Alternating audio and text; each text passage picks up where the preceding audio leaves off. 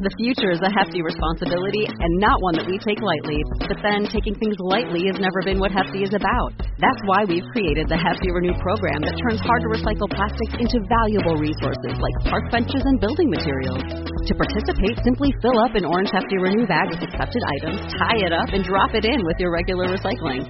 That's it. It's that easy. It's time to rethink recycling with Renew. Particular valued resources may vary by geography. More info available at hefty renew dot com. Episode two twenty-one of the Read to Lead podcast is brought to you in part by Self-Publishing School and by FreshBooks. Get a free copy of Chandler Bolt's book Published when you sign up for free training on how to go from blank page to published author in as little as ninety days. Visit readtoleadpodcast.com slash published to get your free copy now. And for thirty days, you can use FreshBooks cloud accounting software absolutely free. Get access to all of their features, and you don't even need a credit card to take advantage of their free trial. To find out more, freshbooks.com slash read to lead.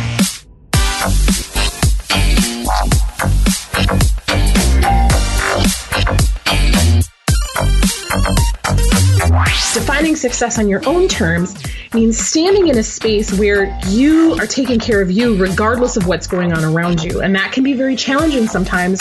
Hello and welcome to the Read to Lead podcast. It's the podcast dedicated to your personal and professional growth. I'm your host. My name is Jeff Brown, and I believe that if you desire to achieve true success in business and in life, then you have to want to be a lifelong learner. In other words, intentional and consistent reading is a must. Now, the Read to Lead podcast is not only going to help you narrow this ever-important reading list, but help bring you the key insights and main ideas from some of today's most successful and inspiring authors and their books. In a moment, you and I are going to sit down with a young lady by the name of Lisa Robbin Young, author of Creative Freedom, How to Own Your Dreams Without Selling Your Soul. I'm going to ask Lisa to share about the various types of creative entrepreneurs and the blind spots that each type needs to watch out for, the four strengths every creative entrepreneur needs to be successful, her advice for creating raving fans for your work, and much more. Now, if you consider yourself, like me, a creative entrepreneur, you know the thing you need as much as anything is time to cultivate fresh ideas. And I'm happy to say that my time is one of those things I get more of when I use my cloud accounting software, FreshBooks. It sounds crazy, but it's true. And they're a sponsor of this episode of Read to Lead, and I am glad for that. FreshBooks makes cloud accounting software for creative professionals like you and me so straightforward to use. It's going to save hours every week, and you'll have more time to let your creativity flourish. It's awesome. They've taken simplicity and speed to an entirely new level and also added powerful new features. Now, I can't cover them all, but sending a branded invoice in, say, under thirty seconds and enabling payments in two clicks is a good place to start. And there's also a new projects feature where you can invite employees or contractors to collaborate and easily share information, files, and updates. Now is a fantastic time to try FreshBooks because they're offering an unrestricted thirty-day free trial. There's no credit card required. All you have to do is go to freshbooks.com slash read to lead and enter read to lead in the how did you hear about us section. Again, that's freshbooks.com slash read to lead. Now, if you've ever thought about writing a book at some point in your life, you know the following fact to be true. Writing a book is hard. It can be very hard. And writing a book that actually makes money and gets read by real people, people other than just your immediate family and friends, is, is darn near impossible if you don't have a proven system in place that you can follow. Now, you may have heard me talk before about my friend Chandler Bolt. He's been on the show a couple of times. He's the founder of Self-Publishing School, an online education company dedicated to one thing, helping people like you get your book idea out of your head and onto paper as quickly as possible, and then getting your published book into the hands of as many readers as possible. Now, Chandler is hosting a free training where he's going to show you the exact process to follow to go from blank page to published author in as little as ninety days and the exact book launch blueprint to follow to launch your book to ten thousand dollars and beyond and earn monthly royalties month after month. If you've ever thought about writing a book, whether to earn extra income, to generate leads for your business, or to share a story you've wanted to tell, you owe it to yourself to sign up for this free training. You can register right now at read to lead podcast dot com slash published. And when you register for the training, you get a free copy of Chandler's best-selling book, Published. If nothing else, register for the training so you can get the free book. Again, go to read to lead podcast dot com slash published. Lisa Robbin Young is the founder of Arc Entertainment Media. It's a production company and business incubator for creative entrepreneurs, and she's helped uh, sales professionals, best-selling authors, actors, musicians, and uh, many other creatives make good money doing what they love with the time to enjoy their life in the process. Uh, she is an award-winning speaker, writer, and musician, and also wrote the international bestseller, The Secret Watch. Her latest album is a collection of pop-infused jazz and blues recorded as part of her three hundred songs project. Her latest book, and the one we're diving into today, is called Creative Freedom: How to Own Your Dreams Without Selling Your Soul, a guide to personal and financial success as a creative entrepreneur. Welcome to the woman who has the same name as my ex-wife's maiden name, Lisa Robbin Young. Oh, thanks for having me. I hope I hope you won't hold that against me. Not at all. Lisa and I first met, gosh, it's not even been a week and a half ago. No. And I was giving a talk, and she was sitting in the front row. And I believe she was also the first to raise her hand and ask a question. Yep. And the first to send me an email the next morning. And she mentioned that uh, uh, her V A, I think it was, had pitched me the book before. And, and, and that email had gone without a response. And I did make mention that I do get a lot of pitches uh, every every week, every year, but that I may just have deleted the email out of fear when I saw when I saw Lisa's name. but, but we're going to put that aside here for just a second and uh, dive into what I think is, a, is, a, is an amazing book and one you should pick up uh, today. First, before we do that, though, I, I, I'd love for you to tell me a little bit more about this three hundred songs project you, you've worked on. What, what's that about exactly? So as a creative entrepreneur, um, I really began my journey when I was about three years old. I would round up all the neighborhood kids and charge them a quarter and make them watch me sing and dance. And so um, later in life, I'm, I'm in my forties now, uh, back in about two thousand thirteen, I was in a mysterious car incident. And when it was all said and done, the car had careened across three or four lanes of traffic. Mm. Fortunately, thankfully, nobody was hurt. The car was fine. I was fine. But it was a real wake up call for me about, you know, I should probably be dead right now. What what the heck? What's wow. this all about? And um, in that moment, I got this very clear prompting that I needed to get back into doing music, because I had been coaching and doing business stuff for quite a while at this point. And so I'm like, all right, I'll start working on some songs. And then I'm a little weird. Like, when I hear God's voice, it sounds like James Earl Jones. And he's like, you will record three hundred songs. And I'm like, what? three hundred? That's like, that's like twenty-four albums. Like, really, you want me to do that?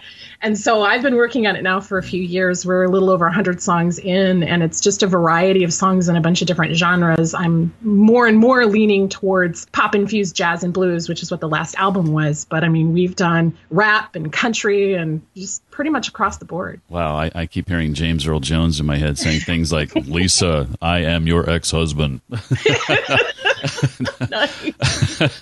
But I digress. Well, uh, help us understand, uh, as you share early in the book, what you mean when you say that all entrepreneurs are creative, but not all creatives are entrepreneurs. And, and exactly what is a creative entrepreneur? Creative entrepreneurs are people who create for a living. Now, most people tend to suspect that that means, oh, you're a singer, you're a dancer, you're a painter, you're a fine artist. Mm. And that's not necessarily the case.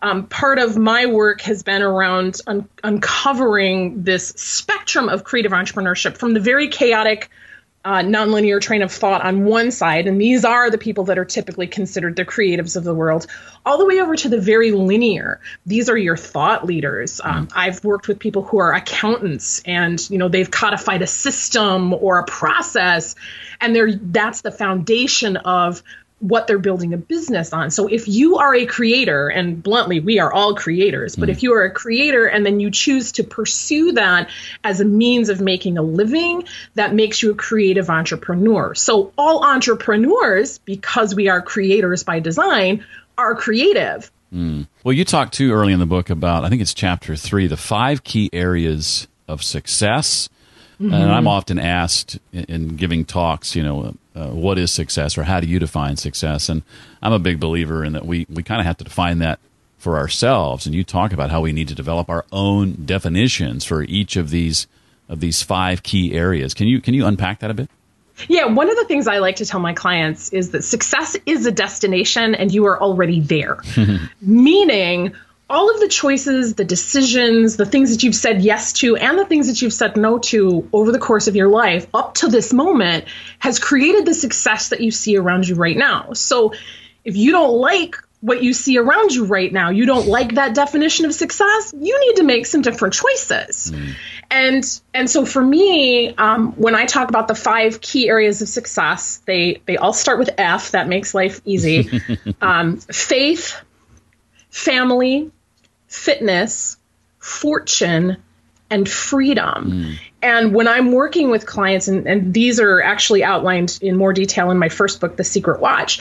Um, but the whole idea here is everybody has a preconceived notion about what each of those words means. Mm. And it's going to be unique to you. My defini- definition of faith one year might be very heavily steeped in my spiritual path, but then the next year it might be about faith in myself and what's possible for me and what I can do maybe in my business or with my family. And sometimes there's crossover between those different areas. But the one thing that I know about each of those areas is that if you neglect any one of them for too long, you can quite literally die in that area.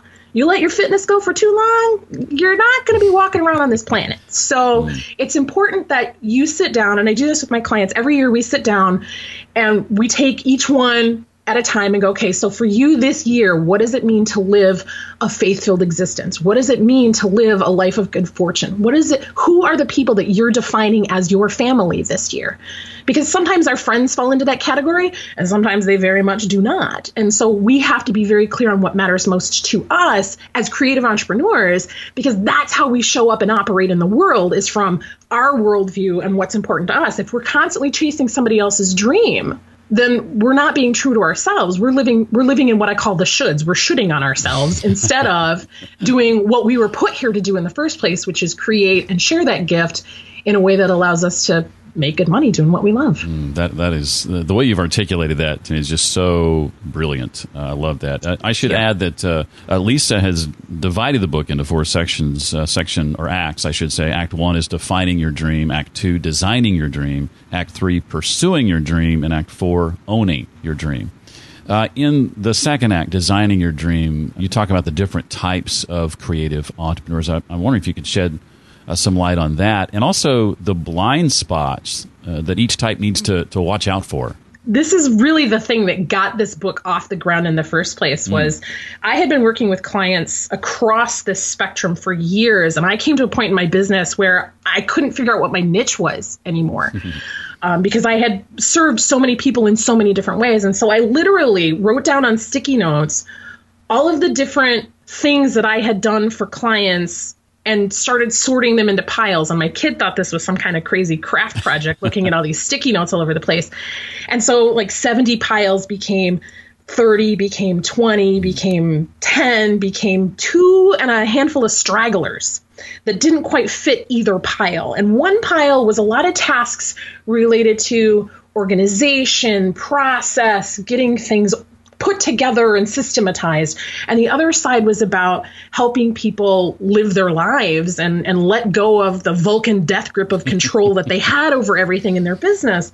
And then I had this handful of stragglers that kind of didn't really fit in either pile, but could have fit in both piles. And as I'm looking at these, these two stacks, it becomes clear to me that it's not two camps, it's a spectrum. And these people that are kind of stragglers, of which I am one, and that was the problem. Like, I didn't fit in either of these piles. And I'm like, that can't be right. There, I got to fit somewhere. And so as I relayed this out, I recognized that there was this spectrum of creative entrepreneurship, from the very chaotic on one end. They go with the flow.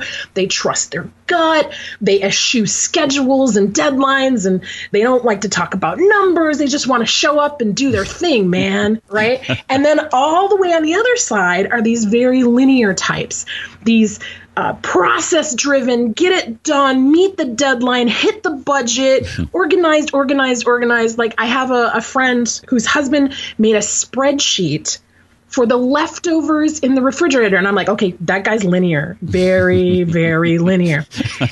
And then standing in the middle are people like me. We're fusion creatives, and we kind of stand with one foot in each world.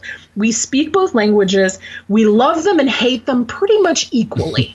We can't stay in one area for too long. We do a lot of things. We have our hands in a lot of pies. You might have heard the term multi-passionate or multifaceted, uh, multi-potentialite. It's that same kind of energy, because we can't go without some type of law and order in our lives for too long, or we get way out in the weeds. But we can't stay chained to a system for too long, because then we feel like we're in prison and we have no no sense of, of freedom and, and autonomy. So the blind spots, unfortunately, are also your greatest gift, your greatest strength. So linears that can be very process-oriented and very systematized and very organized forget that there's a human element to doing business and living life. They become machines in their own businesses, cogs in their own wheels, and they start to say, well, I can do it myself because it'll save us money. And and so they work, work, work, and they forget you, you get to have a life. It's okay to take some time off and enjoy yourself. And and linears typically come to me when they've hit a wall in growth and they're like, I I'm still managing. I'm the bottleneck. I'm managing all the things. And it's like, okay, it's time to let go of some of those things and trust some other people with, you know, getting those results done. Chaotics, on the other hand, very visionary, high level of excellence. Everything has to meet the thing that looks the way it looks and feels in their mind, right? And if it doesn't, then they don't want it. And I'm like, hey, I, champagne wishes are great, but when you got Kool-Aid money, you gotta you gotta kind of look at this a little differently. And sometimes you have to make some concessions for now so that your perfectionism doesn't ruin the thing that you're trying to grow. And then fusion creatives stand in the middle, and because we're in the middle, we see people on one end who are way more in tune with their intuition, way more visionary than we are. And then at the other end, we see these linears who are way more organized and way more systematized and way more process-oriented than we are. And oftentimes, the linears come to financial success faster than the rest of us because they can stay focused on the numbers better than the rest of us. And so we stand in the middle as fusions, and we suffer from comparisonitis. We look at these two other other worlds and go, well, we're not good enough compared to them. Mm. And we forget, well, we've got it all in us. So all we have to do is just show up, because stuff will get done if we just show up. And so when we fall into those those traps of our blind spots, we forget that our greatest gift of doing the thing that makes us so good is the reason that people come to us in the first place. And if we push too hard in that direction, that's when things start to shake apart. Well, I, I don't know about you, but I feel like right now I'm participating in one of Lisa's amazing coaching sessions. I'm just soaking it all in. This is great.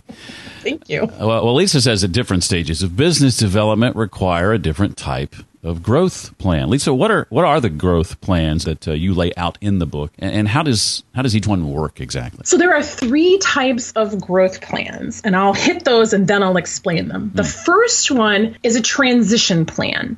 The second one is a momentum plan, and the third one is a maintenance plan. Mm. So transition happens anytime we're in transition. We're leaving a day job or corporate America, and we're trying to get our thing off the ground, or we're pivoting from one niche to another, or we're we're basically starting in a place that Les McKeown, author of the book Predictable Success, he talks about the growth cycle mm. of businesses and where each business falls. Every business starts in early struggle. And so if you're in early struggle, you have one goal: get out of it as fast as possible. And you do that by finding a market that is big enough, and big enough is relative to what you're trying to accomplish, um, big enough to support you financially in doing what you want to do. So transition plan is great for this stage of growth, because you're typically going from something else into this thing.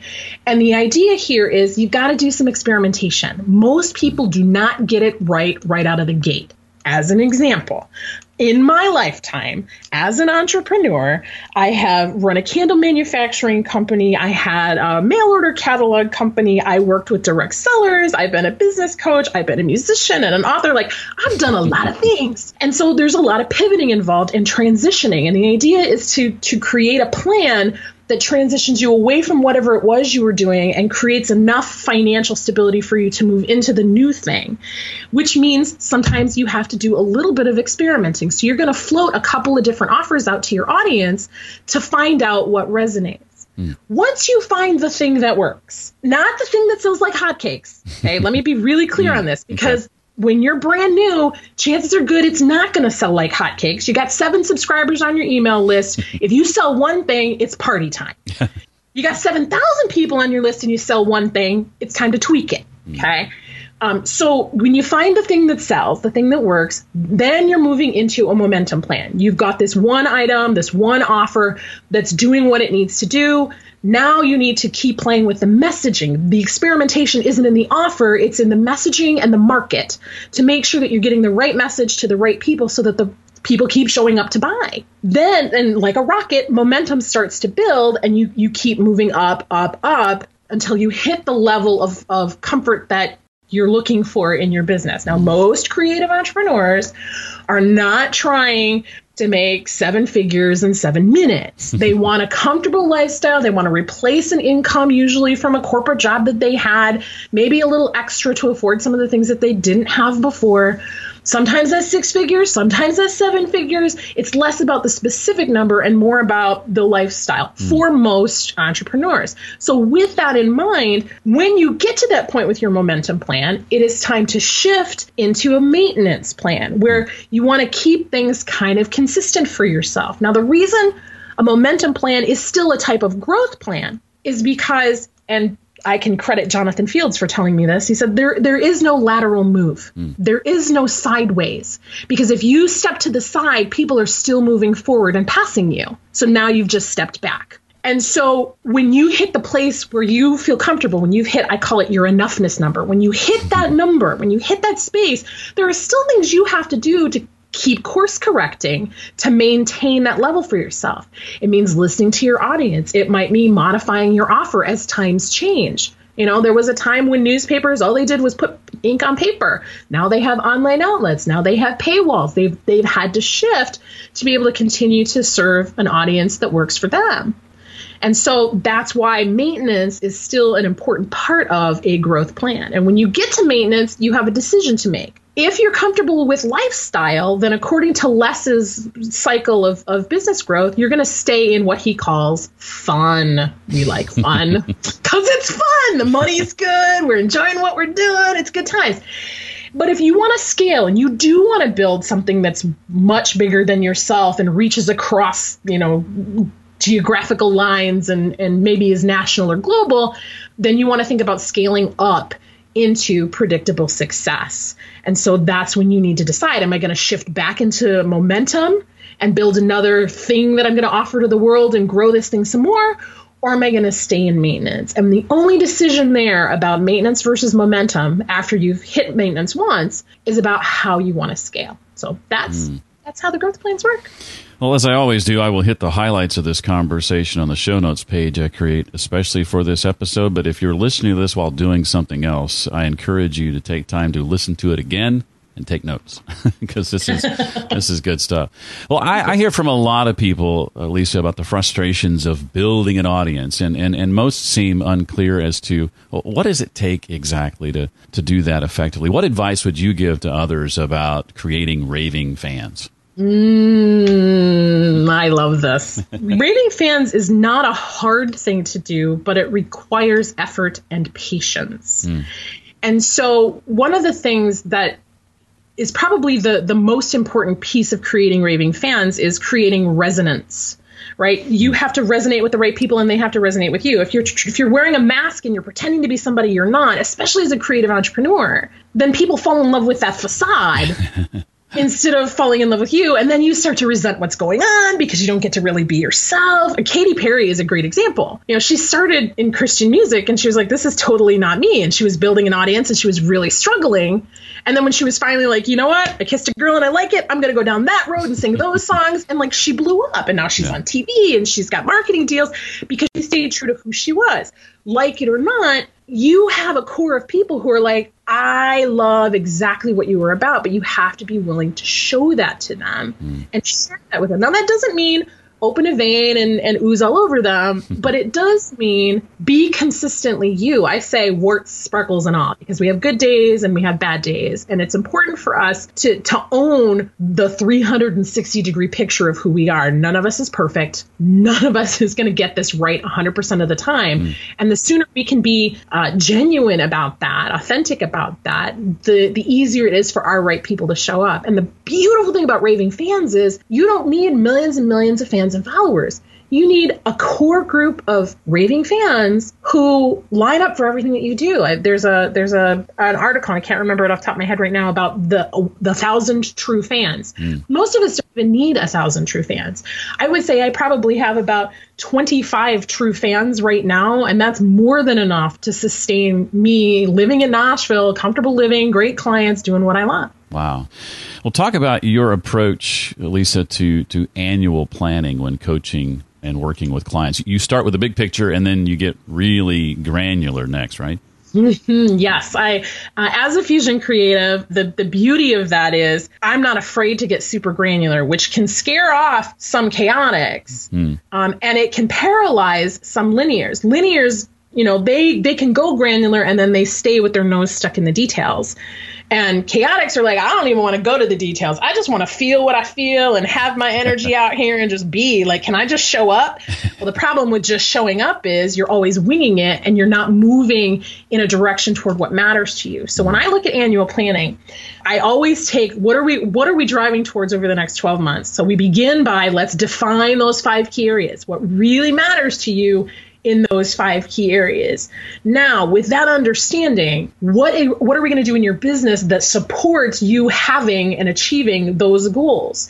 And we take it from an annual perspective down to a quarterly perspective. And I talk about two different kinds of things here. I talk about pumpkin milestones and radish milestones. If you know anything about a garden, radishes can come up in about thirty days from seed to, to root, and it's ready to eat. Pumpkins take a lot longer. And sometimes you're looking at a green vine for months going, can can we just get a pumpkin? It would be great. Like just something, right? Show me that you're working. And so we have goals like that.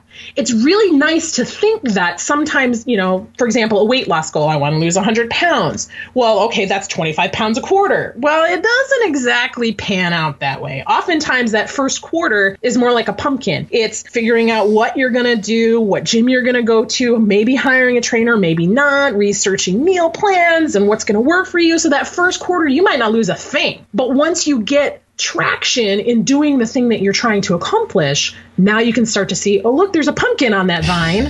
It's tiny, but something's happening. And as long as you keep following the process that you need to follow at the end of the season, you will be that much closer to the goal. So you have to recognize, is this thing you're trying to accomplish a radish or a pumpkin? Mm. And if it's a radish, you can typically accomplish it in about a month, month and a half. Get it on the calendar and, and focus on the action steps versus the goal itself, because we can't control the outcome. All we can do is influence it. Mm. I can't control if Jeff Brown is going to say, hey, I love your book. Let me have you on my show.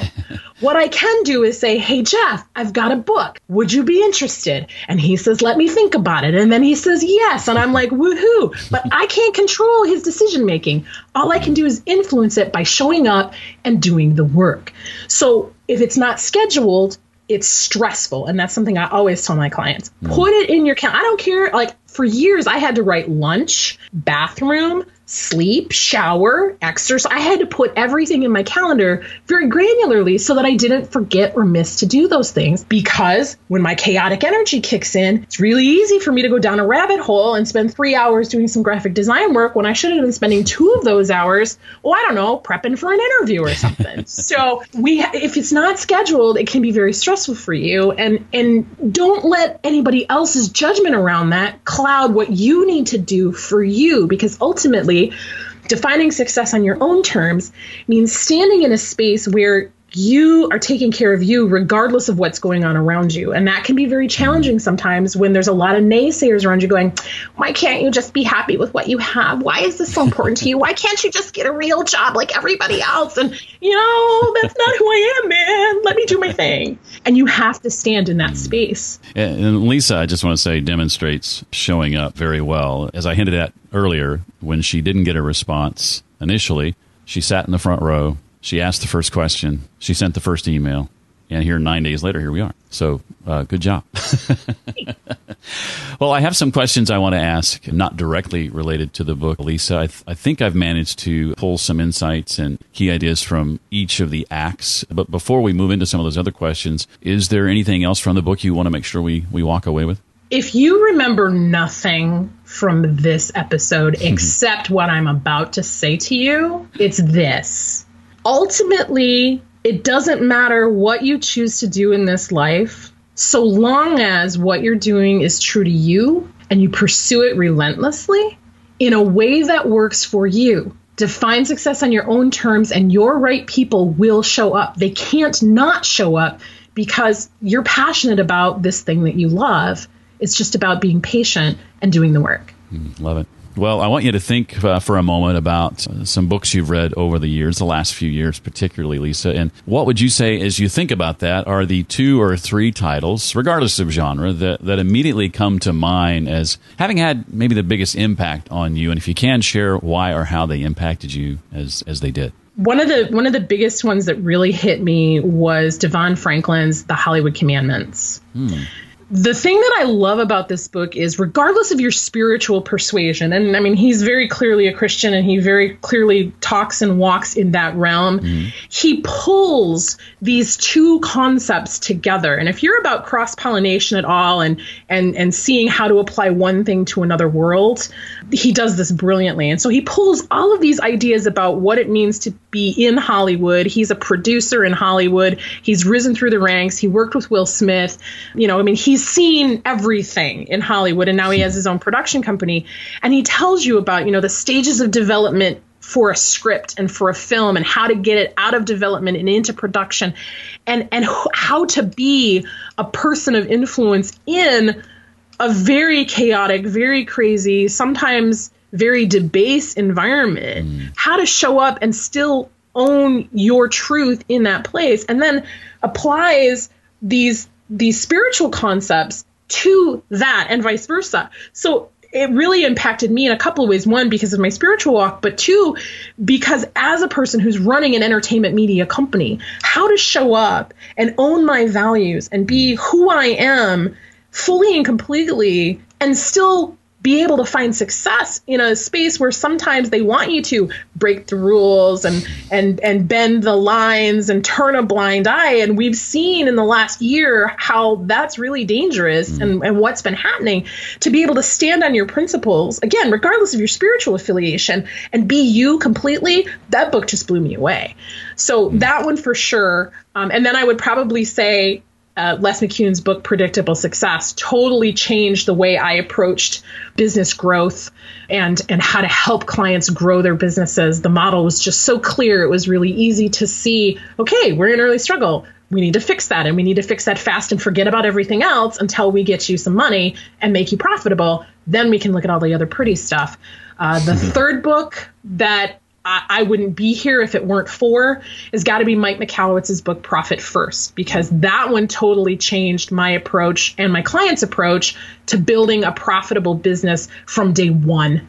Um, my clients always have profit now because we use this model mm. to make sure that they're taking their profit out and they're paying themselves and their companies first. Uh, we were fortunate to have Michael on the show. Uh, Great guy. A couple of years back. I don't recall the episode, but I'll put a link to it in the show notes in case anyone uh, wants to to check that out. I know you mention it uh, several times in your book. And then you've got a couple of recommendations there, Lisa, that well, we haven't heard before. So that's always good, too. Well, I, I know you're a successful speaker. What would you say are some of your tips you'd be willing to share for delivering a talk that is uh, memorable and, and impactful to the audience? Three things.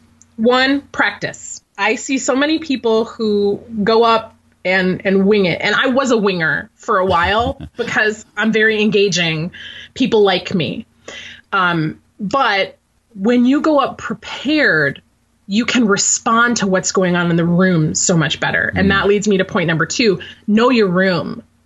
And I don't mean get a get a letter of description of the types of people who are going to be in the room, you know, who's going to be in the audience mm. from your speaker, presenter, event planner. I mean, go into the room, shake hands, talk to people, learn some of their stories, because there's nothing more powerful than standing on a stage and presenting your point and being able to look at somebody in that audience and speak right, literally speak right to that person about their unique situation. I was on a stage once for a direct selling national conference, and I had worked the room and, and talked to some people. And one of the one of the women in the room had four kids, and she was really struggling in her personal life, and it was her business that was giving her hope. And so to be able to stand on the stage and talk about the power of that business and how it gives people hope and look right into her eyes and say it right to her face, mm. she lit up. She was like, oh my gosh, you're talking to me. And who was the first person in line to buy my book when it was all said and done? She was right there. There's there's nothing that beats the power of a personal connection with even just a handful of people in the audience. And so even if you're an introvert or you're really shy and have a hard time, find one person. Connect with that one person and let them know you hear them, you know them, you see them, you recognize them. And mm. if If it's a virtual event where you don't get that opportunity, do your research and, and get to know, read the blog of the person who's hosting it so you see who's commenting. Get to know those people, because the more you can connect, the more resonance you can create, the easier it is to have raving fans. Mm. I haven't had the privilege of, of seeing you deliver a talk, but you've uh, sat through one of mine. Do I get at least a C plus or a B minus? Oh, I give you an A minus for sure, because you engaged with people up front. Um, you were very uh, fun and uh, charming to listen to, and you gave great data, and you didn't hold back. When people asked tough questions, you answered them. And that's that's a big one, too, because a lot of people will skirt their truth because they think that their truth isn't good enough for, for whoever's in the audience. Mm. And it's like, you know, just just tell me the real numbers so I know what I'm up against. And you did that, and it was great to hear that. So thank you for that. Uh, I, I wasn't really fishing for compliments, I promise. I, wasn't, I really, I really sincerely wanted to, from somebody whose opinion I respect and who had some fantastic advice for public speaking, I thought, well, gosh, I, I just need to put her on the spot and ask and see what she is. And if it's not good, I'll just cut it out later. I was Nice. Uh, what might you be working on now that you want folks to know about, if you're able to share about it? And where can we find out more about you? Wow. Yeah. So my big thing is uh, Creative Freedom Live that I do in Nashville in October. Every year we come together, and we're not a big group, but we're a nice tight knit group. And we actually build our annual plans for the next twelve months, um, actually all of two thousand nineteen. So it'll be the whole year plus a couple extra months because we start in October. Mm. Um, that thing is huge for me because I see people walk out of there with a game plan, and they know what their next twelve months is going to look like and how to navigate when things change. Mm. Uh, people can learn more about that at creative freedom live dot com. Uh, to learn more about me, I'm all over the social webs. But my website is lisa robin young dot com. And if you go there, you can um, take the free quiz to learn your creative entrepreneur type. No opt-in necessary. And you'll learn all about the things you didn't know about yourself. Hmm. That's Lisa Robbin with two B's, young dot com. The author of Creative Freedom, How to Own Your Dreams Without Selling Your Soul. Lisa, thank you so much for your time. And I appreciate all you've shared here today on the podcast. Thanks, Jeff. I appreciate you having me.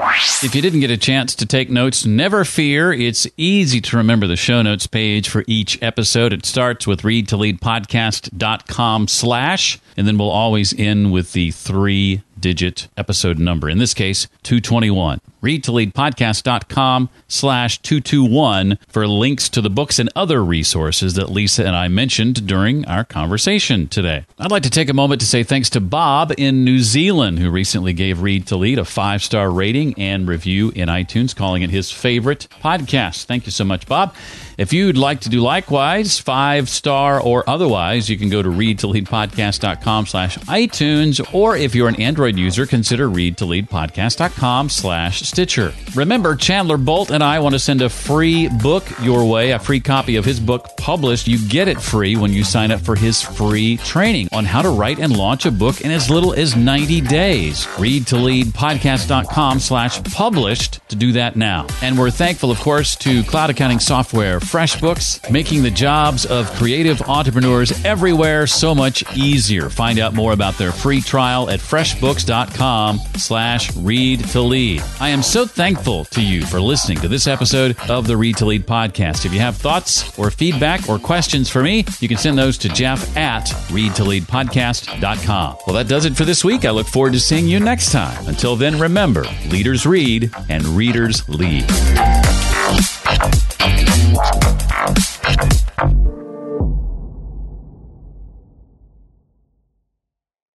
For the ones who get it done, the most important part is the one you need now. And the best partner is the one who can deliver. That's why millions of maintenance and repair pros trust Grainger, because we have professional-grade supplies for every industry, even hard-to-find products. And we have same-day pickup and next-day delivery on most orders. But most importantly, we have an unwavering commitment to help keep you up and running. Call, click Grainger dot com, or just stop by. Grainger, for the ones who get it done.